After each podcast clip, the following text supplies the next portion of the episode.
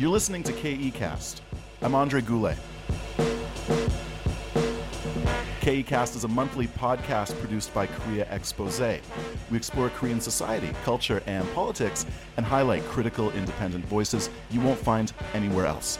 Look for KEcast on KoreaExpose.com. On this episode,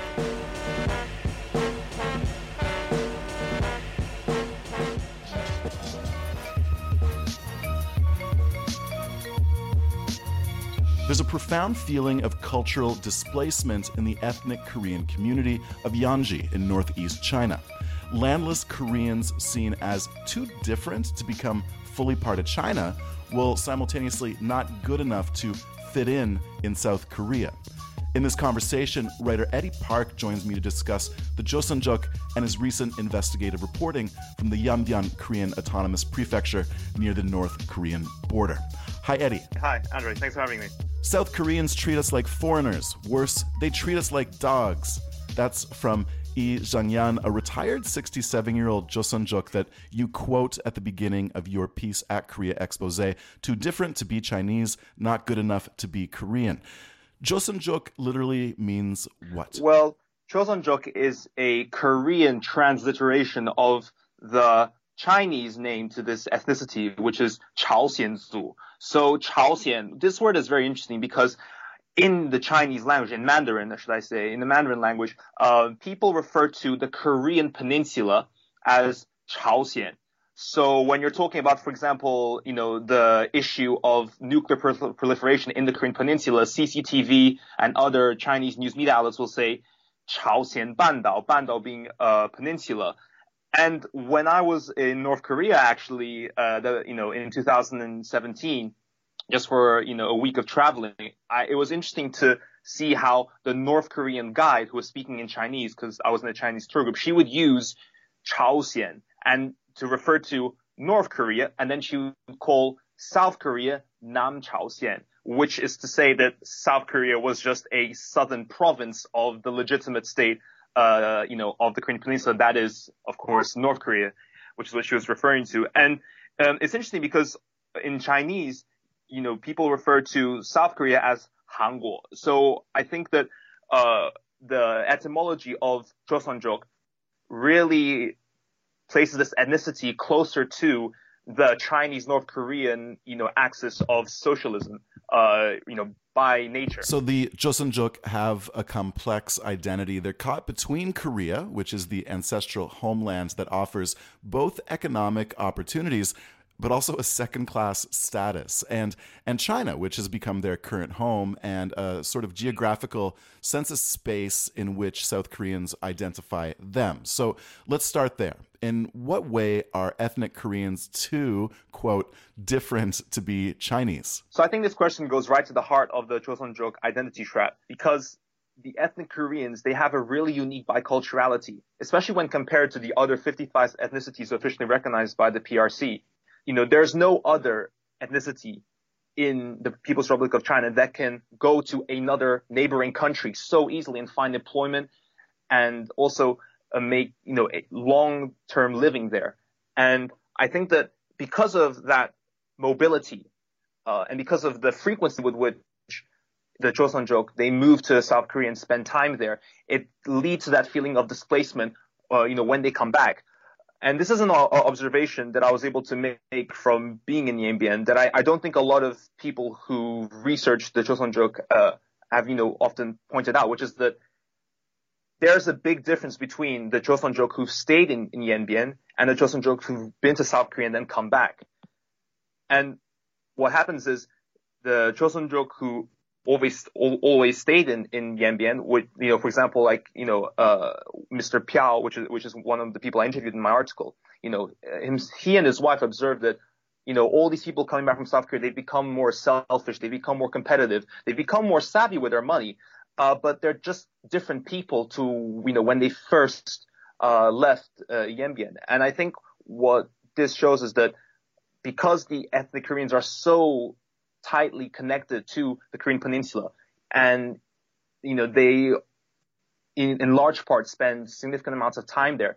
That just means that they kind of have a sometimes a hard time in understanding. Okay, who who are who are we actually? Are are we you know citizens of China or is it just an actual you know uh, sort of marriage of convenience? And are we actually still really Korean?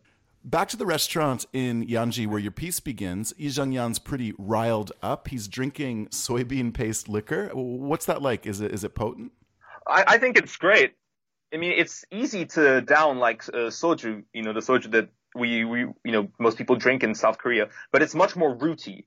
It, it's kind of like uh, soju mixed with some ginseng, and it's not that it's not as clean as soju, and so I think that um, it was harder uh, to sort of get used to. But I think I at the time I had to drink with Li Jung-yan and his friends because they were offering it to me, and they're you know 40 years older than me, and I felt that if I wanted to get them to talk, then the best way was to just kind of follow their lead and pretend that everything that they were giving me was, you know, out of this world and extremely uh, delicious. And the restaurant that you guys were hanging out in, um, you describe the city of Yanji as distinctly bilingual and bicultural. So help us imagine that. What's that like? Oh, it's wonderful. As somebody who studied uh, Korean and and you know Mandarin for a long time now. Um, it was very fascinating to arrive at a city where basically every shop front, every sign has the Chinese character and the Korean Hangul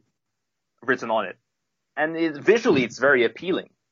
Uh, and I think that if, for example, we think of how the Yanbian prefecture has created certain exhibitions like the memorial to Yun Dongju, the very famous uh, Korean poet that all South Koreans know. I think that's a fair kind of generalization to make because this Yanbian born poet, he appears in pretty much all the elementary school textbooks. His poems get taught uh, to South Korean, uh, you know, middle school students. And the exhibition that the prefecture organized for him uh, in Yanbian, it is fantastic. It has Chinese characters, engraved on, on stone and bronze towers, and it also has Korean Hangul engraved on these, you know, marble plaques.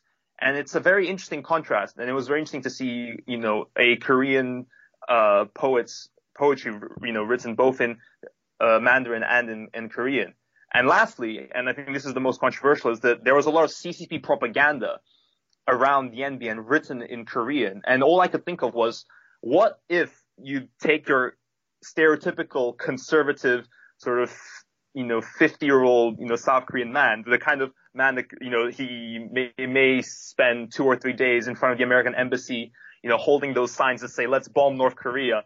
I mean, you know what I'm talking about. And what would he say, or how would he react if he went to Yanbian and he saw all this propaganda you know, uh, sort of glorifying the 12 core values of Chinese socialism in his mother, you know, native tongue, I think, you know, he'd probably go berserk.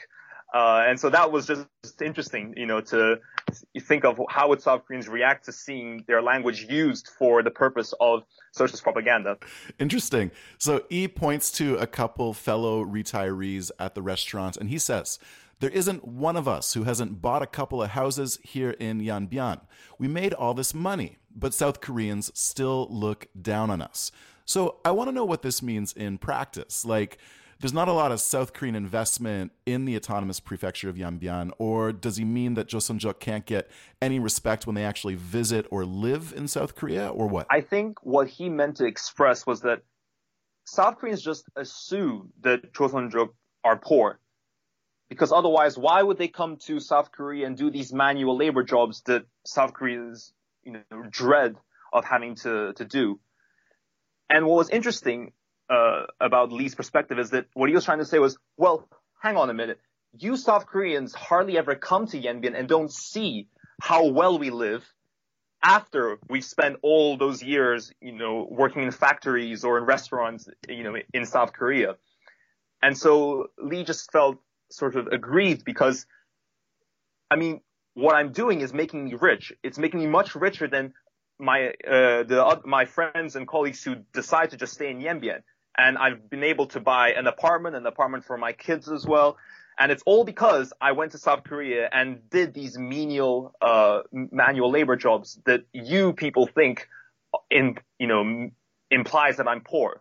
Uh, and I think that's what he was trying to say. So going back for a sec, Yanbian has the highest concentration of Joseonjuk in China. There's like two million Joseonjuk nationwide, and uh, is this community economically integrated at all with North Korea? What's that border like? That border is very interesting uh, it, because before 1992, when South Korea did not have diplomatic relations with the People's Republic of China and recognized you know, Taiwan as the you know legitimate uh, government of the whole Chinese territory, the community was very strongly in- economically integrated with North Korea. You had, you know, lots of North Korean businessmen coming into China and, and vice versa, actually. Because when the Cultural Revolution happened in 1966 uh, uh, to 1976, China was in dire straits. You know,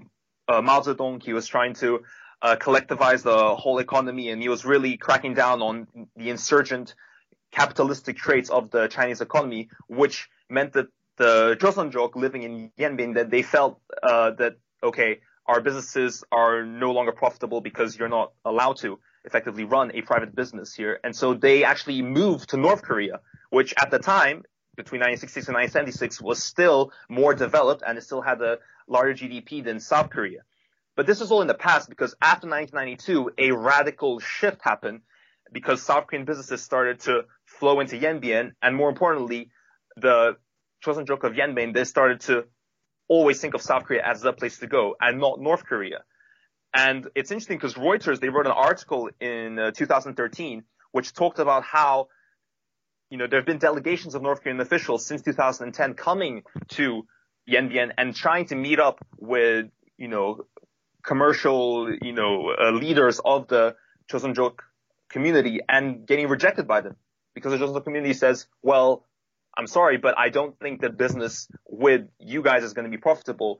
Uh, we'd rather just stick to the partnerships we have right now with the big South Korean corporations. And so I'd say that right now the economic integration it, it's getting it's getting smaller by uh, by the year. Uh, with that said, what I did see with my own eyes when I was in in, in Yanji was that there are still quite a few music schools uh, in you know the the capital of the of the Joseonjuk. Uh, these music schools are run by music teachers, North Korean music teachers, especially sent from Pyongyang. There are still restaurants, uh, which is also something that you find in Dandong, which is another uh, Chinese city on the border with North Korea.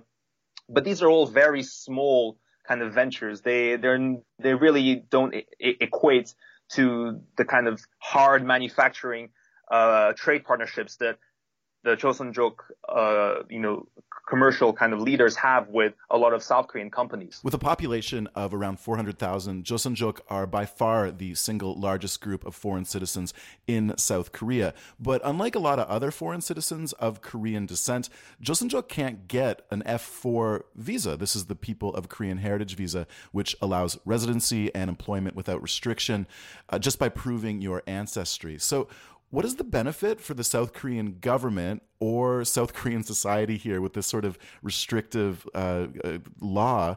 Is it just simply racism? And what does it say about how South Koreans view China?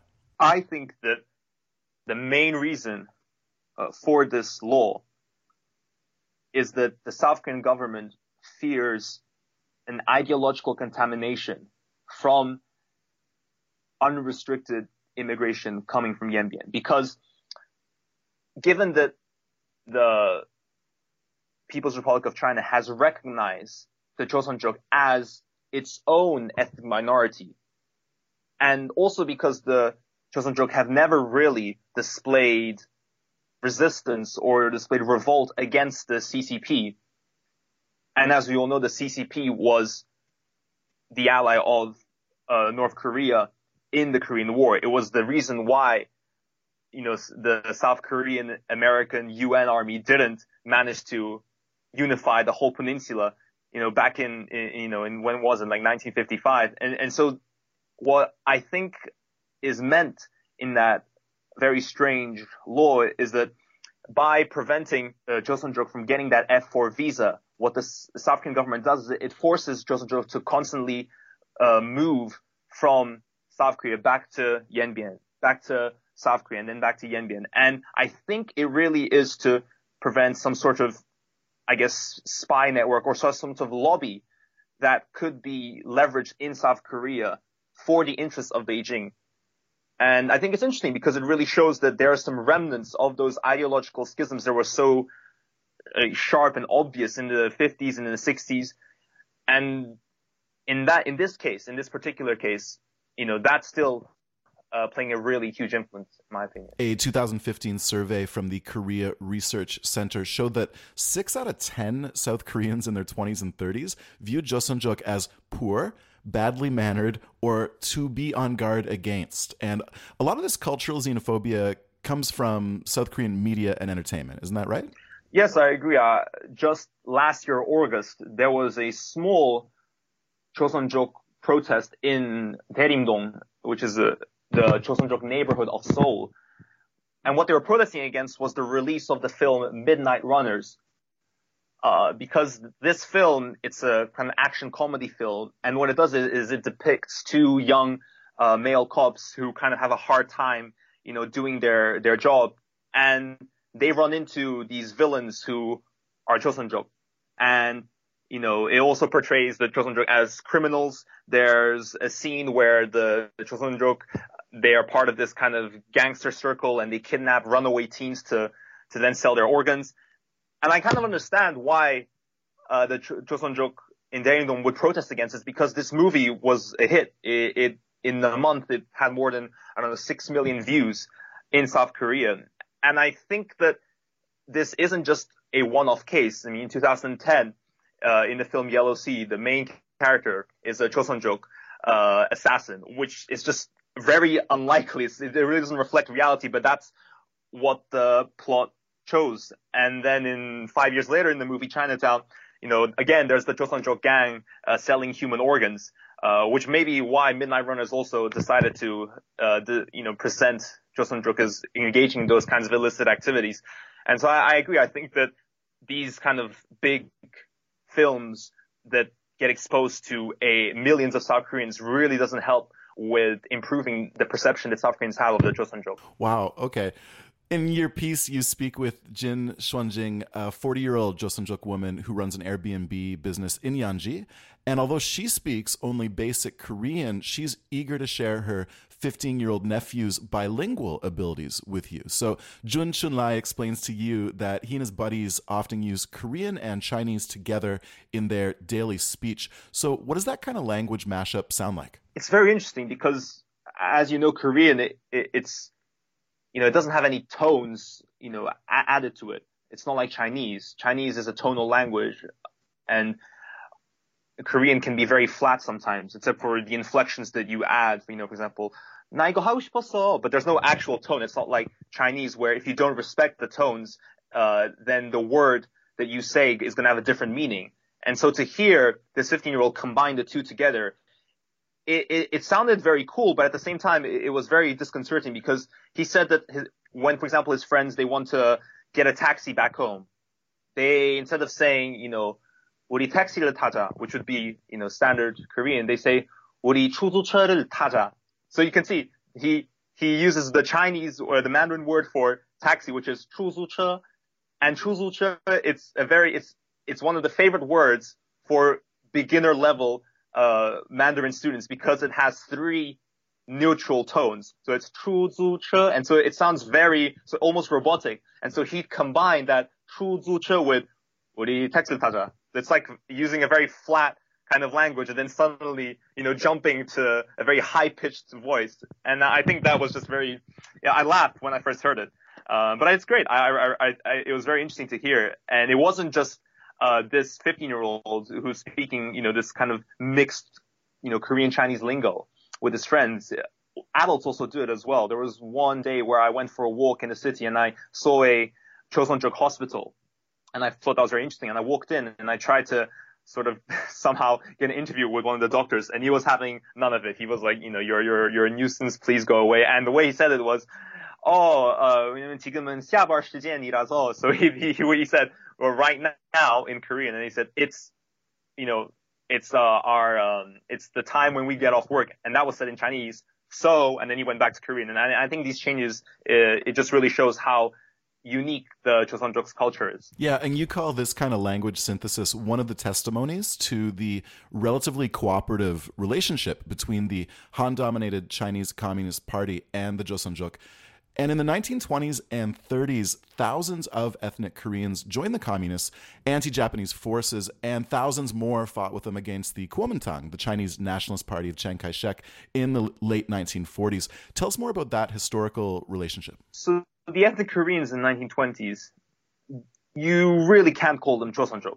I mean, they were Koreans. They it, it, it all, at that time it had only been 30 years since they left the Korean Peninsula, and so a lot of them they still cared, you know, and a lot about what was happening in the Korean Peninsula.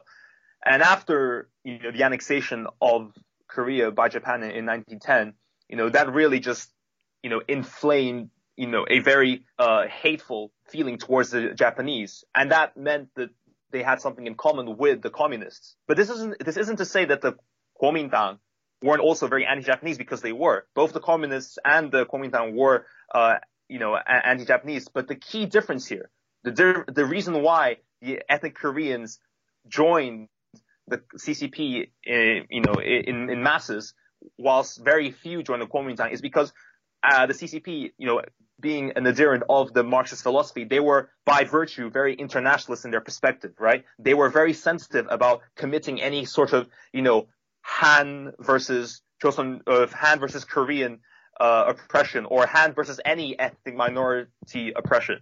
But the Kuomintang being very nationalist, that also made them very Han centric, right? And which meant that they were more concerned with the interests of the Han ethnic majority than now, you know, constitutes 90% of the People's Republic of China.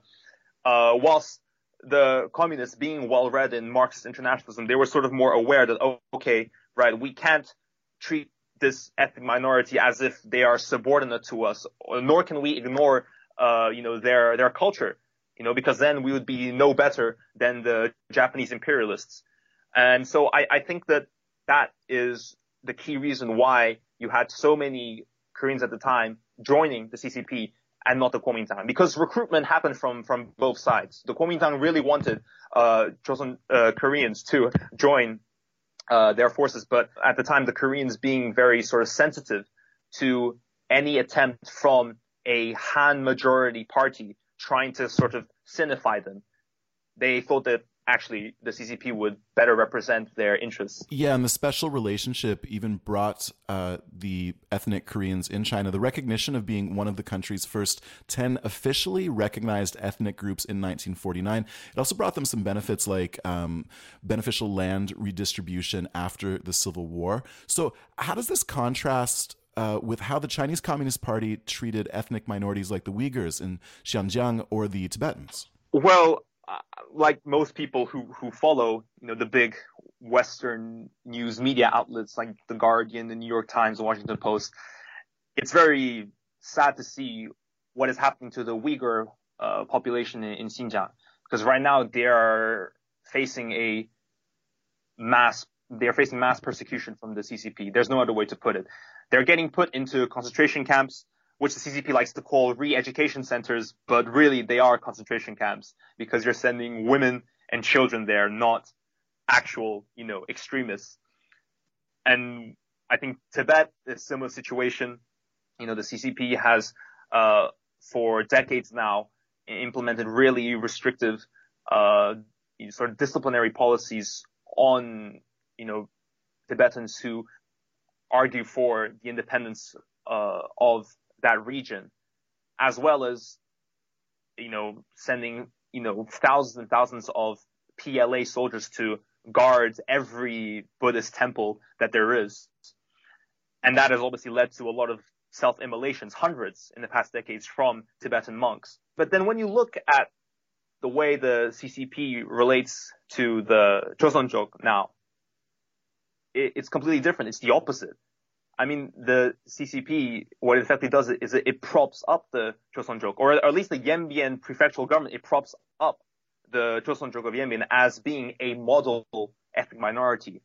I mean, I, I was very astonished to find that, you know, in 1994, the CCP um, uh, one of the CCP's most powerful leaders at the time was Jiang Zemin, who would go on to become the the chairman uh, of the whole uh, party four years later. He created this award, which is called the Model Ethnic Minority Award. And in the first edition, he awarded it to none other than the Joseonjuk. And they went on to win it another five times, which is, it, it, it's just very indicative of how the CCP expects its ethnic minorities to behave, which is don't cause rebellions, don't talk about independence, you know, don't, you know, engage in any kind of religion, you know, just be very hardworking, secular, dedicated citizens, just like uh, the rest of the Han. The contrast of being a ethnic min- an eth- a model ethnic minority in China and being a teen kidnapper and maimer in South Korea is kind of informative.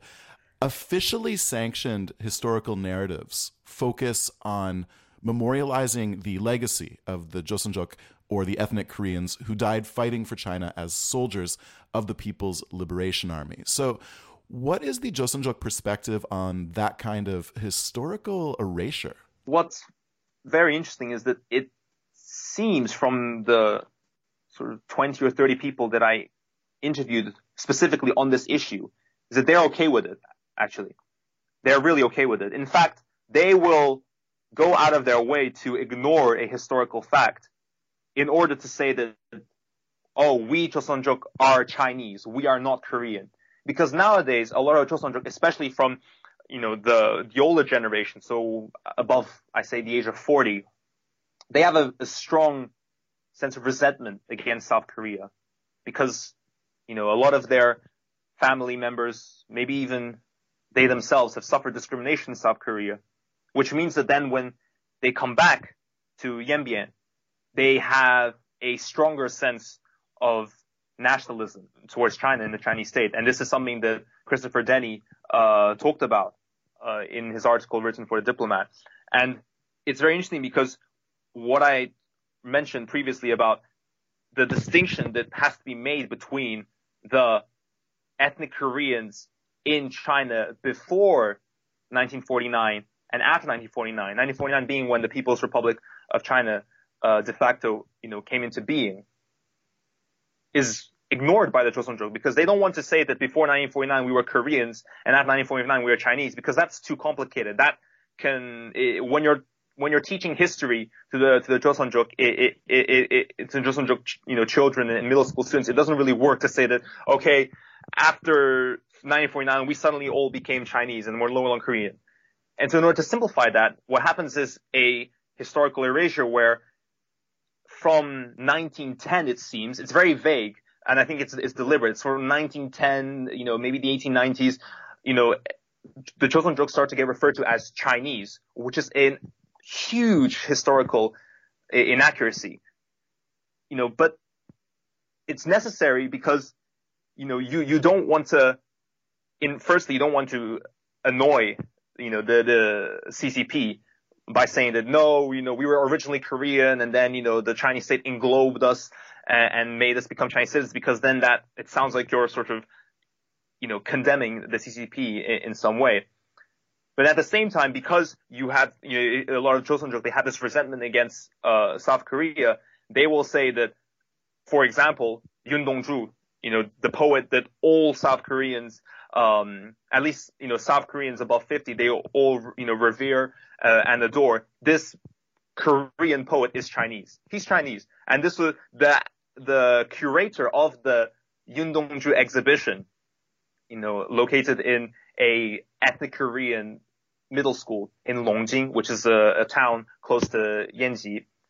He said it. He said, oh, South Koreans, they come here and they, uh, you know, they unfurl the Taegukgi, the South Korean flag in front of uh, the Yun Dongju Memorial as if he's South Korean. He's not South Korean. He's Chinese. Well, what are, what are they talking about? And when he says it, he says it with uh, a lot of bitterness. And I think that that sort of in, in a way encapsulates how Joseonjuk nowadays, they, a lot of them, because of, of, the discrimination that they're suffering in South Korea, that in a way distorts uh, their perception of history. Yeah, one of the guys you interviewed was pretty disdainful about what he saw as a as a sort of condescending rhetoric coming from South Korea towards ethnic Koreans overseas. For instance, the South Korean government publicly assumes that all overseas or out of country ethnic Koreans want to return to the motherland. And 51 year old Piao Zhengguan suggests that that's not an entirely accurate conception. So, what was his perspective about that kind of Korean nationalist rhetoric? He thinks it's incredibly condescending. And the way he uh, talked about it was 대한민국, really? They call it 대한민국, and what this means is the official name of South Korea is, you know, the Great Republic of, of South Korea. Obviously, you know, it's, it's too long to always say it out in full. But what he was sort of um, mocking was this notion of the Republic of South Korea being great. You know, he was saying, firstly, your territory is is small. It, it's it's smaller than, you know, uh, a, a Chinese province. You know, and secondly, you know, I, I think that because uh, P- Mr. Piao being a, somebody who identifies himself as an uprooted Korean, he's one of the few people I talked to that didn't have this idea of I am Chinese first and Korean second. That's a conception that I found, for example, in that in that museum curator that I, I just mentioned, you know, where he's resentful towards, you know, South Koreans. So he says, no, you know, we're Chinese, you know, all of the Joseonjok uh, in Yanbian since God knows when. They're all Chinese, but Piao, he is just more of a uh, uprooted Korean. He is a Joseonjok who feels that I can't really say that you know China, the any conception of the Chinese polity is my own identity, but I also feel that you know the the way the South African government you know sort of lays claim to the idea that they are the only representative of the Korean polity, right, is very arrogant. Because what Piao, I think, was trying to suggest, I mean, we, he, you know, we didn't engage in academic debates, but if I were to infer from, you know, from his words, like what conception of, of sort of the Korean population he had, I, I think he meant to say that, you know, the South Korean government just happens to be a state occupying half of the Korean peninsula and it has a mostly Korean population. But there is another state, you know, that has sort of the same nature. It occupies another half of the Korean peninsula and it also has a mostly Korean population. And there's also a prefecture who has had a Korean population for a very long time. And why is it that they have to be sort of fenced out in as being, you know, Joseonjok, as being this ethnicity rather than a people in its own right? So, do you see this idea of Joseonjok identity, this notion of China first, Korea second, changing at any time in the future? I mean, I can see the notion of China, you know, of of, of Chinese culture, Chinese nationalism, of loyalty to the CCP becoming ever more dominant in the minds of the generations to come, you know, of, of the future generations of, of uh, Joseonjok, because the CCP right now it's really increasing its control over those autonomous regions. Autonomous region being where a region where there's a significant uh, percentage of the population that is an ethnic minority, and this includes Yanbian. It doesn't matter if Yanbian has been awarded the Model Ethnic Minority Award, you know, five times, six times. It, it doesn't matter. Uh, the CCP is always on guard especially with you know the extremist uh, attacks that happened in 2010 that have justified you know the persecution of Uyghurs in Xinjiang, uh, it, it just affects the entirety of CCP ethnic minority policy in a way that is in it can be seen in, in Yanbian to a certain extent because if you look at the decrease of you know Korean uh, middle schools and high schools in, in Yanbian, it's it's in, it's really astonishing. They used to be maybe a thousand or or you know a thousand or so before you know the turn of the uh, the 21st century, and now they're a little over 34. So if you think about a decrease from a thousand to 34. I mean, that's astonishing. And the reason why this happened is because Joseonjok uh, households, they're feeling an increasing amount of pressure to adhere to the Han curriculum, you know, the Han majority uh, curriculum, which is obviously taught in standard Chinese, and it's essentially geared to prepare a six-year-old child all the way up to the age of 18 for the Gaokao, which is, you know, the university entrance examination. And if you think about uh, this issue from the perspective of a bicultural Joseonjok, uh, you know, teenager, I mean, the longer he spends studying any topic in Korean, the less time he has to catch up with the other Han majority, um, you know, classes, uh, and, you know, compete in the Gaokao. So what I think more Joseonjok households will, will do is that they will start to restrict the use of Korean as a way of making sure their children achieve the necessary level of Mandarin in order to have the best possible grade in the Gaokao, which will then give them the best possible uh, place, uh, you know, in a university in China, which will obviously then give them the best possible job that they could hope for. And because of, of this, you know, educational and career pressure, I really think that Joseonjok uh, are only going to think of themselves more as Chinese uh, with the added bonus of being able to speak speak a bit of Korean.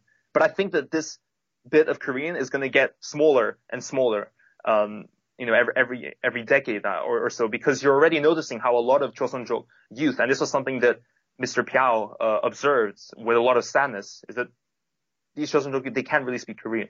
You know, they they sort of they can say a few sentences and their pronunciation sounds natural, but they can't actually have a conversation. Um, but it's funny, the best Joseonjok students in, you know, Yanji's high schools, they seem to have the worst Korean. This was something that Mr. Piao sort of, you know, said, uh, that he himself experienced. And I think because of that, uh, this notion of China first, Korea second, it's only going to become more skewed, you know, towards the, you know, Chinese state and towards, you know, Chinese culture and towards Chinese language and gradually just leave behind, you know, Korea and Korean culture. Eddie Park is a China Studies scholar at Peking University. You can find his work in The Diplomat, Bolivian Express, and right here at Korea Expose. Eddie, thanks for speaking with KECast. Thank you very much, Andre.